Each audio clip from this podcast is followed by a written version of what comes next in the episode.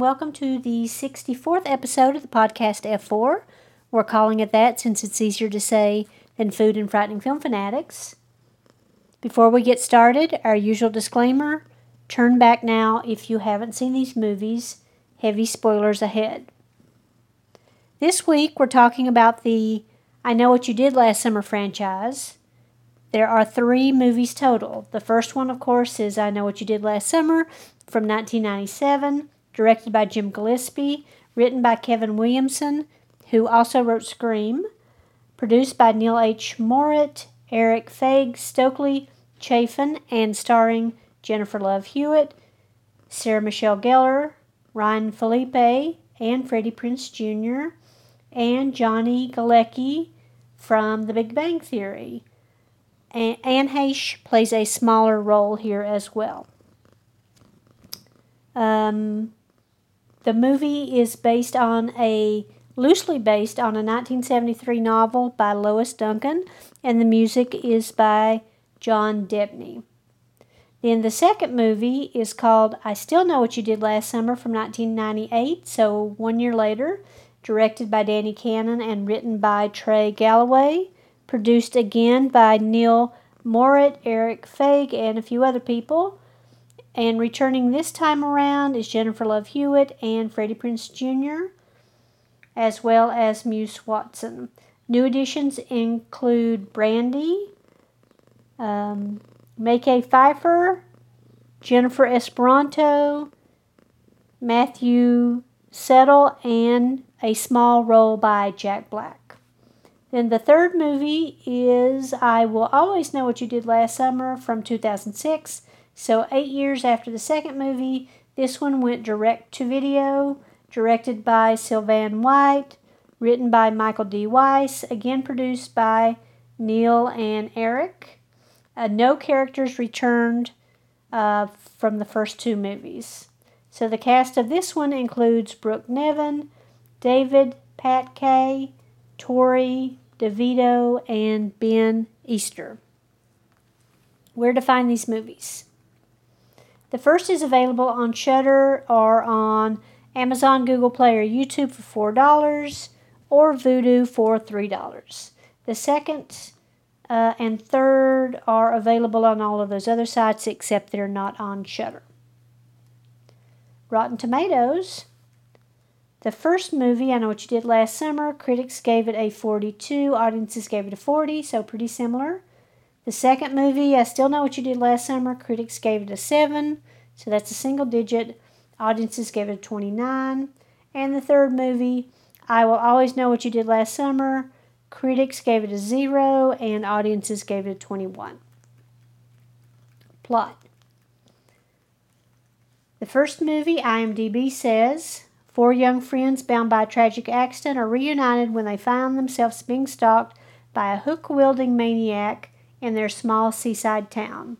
So, four friends Julie, Ray, Barry, and Helen yes, those are very generic names are partying one night and they accidentally run over someone on a dark, deserted road.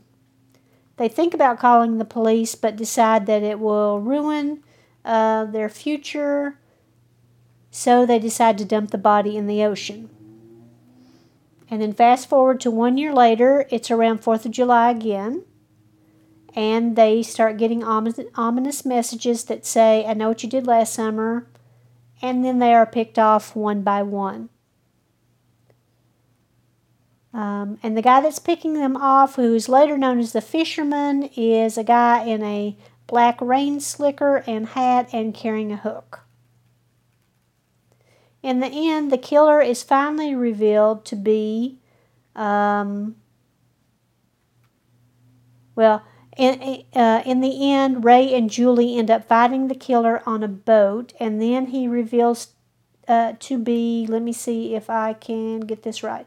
They thought it originally was David Egan. So David and Susie were in a car. Susie was killed. David survived the car wreck, but he was very upset, obviously, about what happened to Susie. His sister thought that he had killed himself because there was a suicide note. But in fact, what happened was Susie's father, Ben, killed David Egan threw him in the water, and then that's where they found his body washed up on the shore. Then the kids accidentally ran over Ben um, and then threw him in the ocean, but he was still alive. And then, if you recall the scene from the beginning of the movie, there's a guy sitting on a cliff, and that guy is David. In the end, Ben is thrown into the ocean. His hand is ripped off, hence the him using the hook going forward. But he was using the hook already anyway. He is presumed dead. So Julie and Ray are the sole survivors, and the final scene sets up another sequel. So that's the first movie. The second movie, I Still Know What You Did Last Summer, IMDb says the murderous fisherman with a hook is back to once again stalk the two surviving teens, Julie and Ray, who have left him for dead, as well as call as well as cause even more murder and mayhem. This time at a posh island resort. Oh, sorry, that's my cat who decided to join me. Julie and her roommate, uh, played by Brandy, win a free trip to the Bahamas, and she asks Ray to join her uh, but he initially says no. Later, he changes his mind and is going with a friend to join her. When they are again attacked by the fisherman, the friend is killed, and Ray is almost killed, but then he makes his way to um, the island. So she's on the island, and obviously, bad things start happening. People get knocked off one by one. There's a really bad storm, so they're isolated there. And then it turns out in the end, the fisherman did not die in the first movie, and this time around, his son is pretending to be uh, Julie's classmate and friend and potential boyfriend, and he has joined his father in seeking revenge. Uh, the survivors this time around are again Julie and Ray and Carla, that's Brandy's character. The third movie, I Will Always Know What You Did Last Summer. IMDb says a group of teenagers in Colorado find themselves being stalked and killed one by one by a mysterious figure with a hook exactly one year after they covered up a friend's accidental death. In this movie, none of the original cast returns, and this time around, it takes place in Denver, Colorado. Before, it was at a seaside um, resort uh, on the Atlantic, uh, New England, presumably. Um, this time around, the kids talk about the legend of the fisherman, and then they later do a prank, but like it's IMDb said, one of the kids is accidentally killed. Um, it's a prank involving the fisherman. And then these kids are picked up, no surprise, one by one. But an interesting thing about this is the fisherman this time around is some sort of supernatural creature because they stab him several times, they shoot him a bunch of times, they run over him with a car. Uh, he has red glowing eyes and he just keeps on going. So that's, in my opinion, really the only interesting thing about the third movie. Um, I'm not sure where they would ever go with that. So, on to trivia. Trivia. In July 2019, it was announced by Amazon that they were developing a television series based on the movies with, again, uh, Neil H. Moritz uh, producing, and he will be joined by James Wan, who we talked about when we did the Saw and Insidious franchises. I'm not sure of the ETA on that, though. Um, the opening scene to the first movie I thought was really good. It's a flyover of the coast, which shows the guy sitting on the cliff, which um, later turns out to be David Egan. And it reminded me a lot of The Lost Boys. The music uh, for that one is really good too. It is the music for the whole movie is by John Debney, but that particular song is Summer Breeze by Type O Negative uh, and it's called A Young Man on the Edge. So I really enjoyed that song. I thought it was really good. The first uh, I Know movie had a budget of $17 million and a box office of $125.2 million, so that's a big return. The second movie had a budget of 24 million and a box office of 84 million, so still pretty good. And the third movie, as we said, was direct to video but grossed $20 million. The first movie, along with Scream, is credited with revitalizing the slasher genre in the 1990s. In these movies, the killer always strikes on July the 4th. And we know another franchise where the killer shows up, at least in the movie, on July the 4th, and that is Jaws. Kevin Williamson wrote the script before Scream but was unable to sell it. After Scream's success, Columbia Pictures bought it. Williamson also did Dawson's Creek, The Faculty, Halloween H2O, uh, Teaching Miss Tingle, and a lot of other stuff. The ice in the storage container on the boat was actually gelatin, so Jennifer Love Hewitt could be comfortable in it. Interestingly, Jennifer Love Hewitt originally auditioned for the part of Helen, and Sarah Michelle Gellar originally aud- auditioned for the part of Julie. They ended up playing the opposite character. Sarah Michelle Gellar and Freddie Prinze Jr. met on the set and eventually, several years later, fell in love and married, and they now have several kids. The original trailer had written on it from the creator of Scream, but Miramax sued Columbia Pictures and they took that off. Johnny Galecki's sister and Jennifer Love Hewitt were friends as kids, so they already knew each other. Johnny's character Max, Max's death was added after uh, audience testing concluded that the movie was not very suspenseful um, and wasn't keeping people's interest, so it was added later and it is pretty gruesome death. It has a hook right through the guy's chin. So it was added so that people will know that uh, there's potentially some bad things going to happen to everybody in this movie. There's not much blood in any of the movie, um, so it's very PG. And uh, besides the killing, that's really the only horror element. It's definitely not gory at all. Melissa Joan Hart turned down the role of Julie and Danielle Harris was considered for the role of Julie. One of the best scenes in the movie is when Helen is trying to get into the department store uh, and she's chased by the fisherman, and he eventually kills her sister and then chases her inside the department store, then chases her outside into an alley while the Fourth of July parade is going on. So that was a good sequence. There is a continuity error on the boat. Julie's originally wearing a tank top and like a sweater. And when she ends up in the um, storage unit with all the ice, she no longer has on her sweater. So, to fix the issue, they inserted a scene before that where she took off her sweater, tied it to the storage uh, compartment door, and used it as leverage to lift it. Uh, when I originally saw this movie, I thought that was a very strange scene because it didn't make any sense to me. But now, having known why they did that, um, that makes sense. Uh, the best line of the movie, or the franchise, in my opinion, is when you leave a man for dead, make sure he's dead. And that comes from Ben. Unfortunately, they never heed his advice.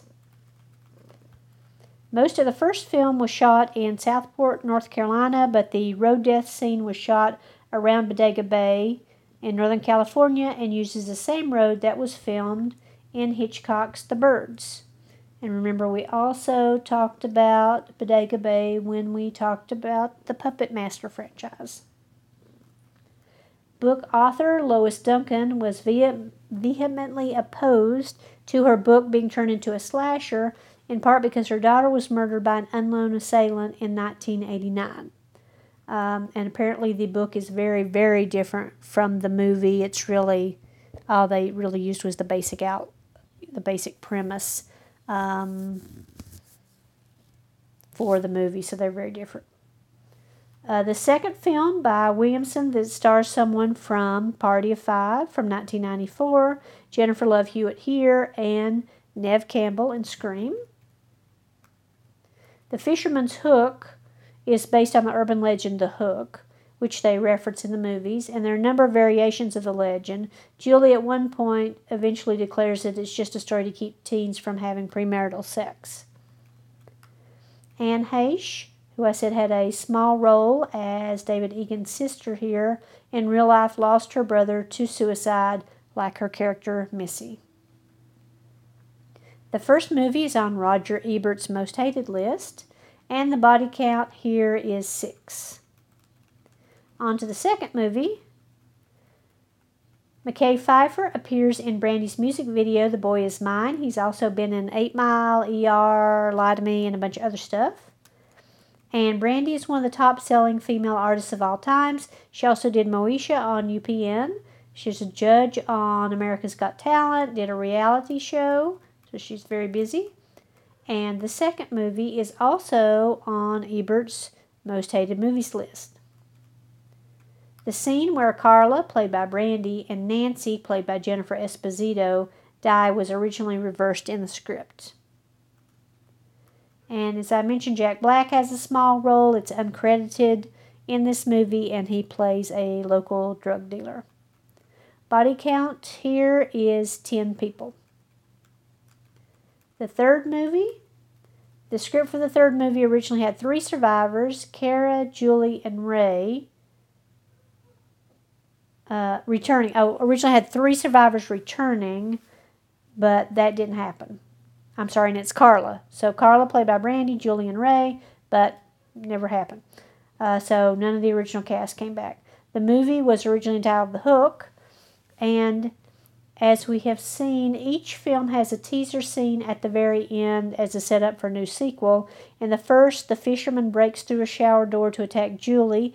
In the second, the fisherman pulls Julie from under the bed, and in the third, Amber's Jeep breaks down on a deserted road, and the movie fades to black, and we hear the sound of the hook. So that's it for trivia. Now, why should you watch these movies? Well, to be honest, I'm not sure you should. Uh, I know people that watch them as uh, children or teenagers in the 90s. Uh, they hold a nostalgic place for them, I think. But I got to say, watching them as an adult, I didn't enjoy them much. Um, and it's not because of the acting. I mean, all the actors are great. Um, and the movie's not horrible, it's just the plot is too simple for me. So, uh, you know, not my favorite franchise. Also, the villain is not very menacing. I'm just not afraid of a fisherman. Um, I would suggest watching Scream instead and also watching some of the other movies that this cast has done. So uh, check out Sarah Michelle Gellar in Buffy the Vampire Slayer, Jennifer Love Hewitt in The Ghost Whisperer, another franchise, uh, Ryan Phillippe and Sarah Michelle Gellar in Cruel Intentions, which incidentally was also produced again by Neil Moritz. Also, I there's really no reason for the second and third movie at all except them being a cash grab because the plot's exactly the same. So I don't know why they bothered to go to the Bahamas in the second movie and have the fishermen follow them there. And then the third movie is really just the same thing, just with no name actors. On to recipes. I was thinking about doing Gorton's fish sticks. Um, this fisherman reminded me a lot of the Gorton fisherman. Of course, he wears a yellow rain slicker instead of a black one. But instead, I went with a clam bake from New England because uh, I really like those. So I will put the note in the uh, the website is visitnewengland.com, Classic Foods of New England. So I'll put that in the notes and it says, I'll just read this paragraph real quick. Um, the New England Clam Bake is both a meal and an outdoor construction project.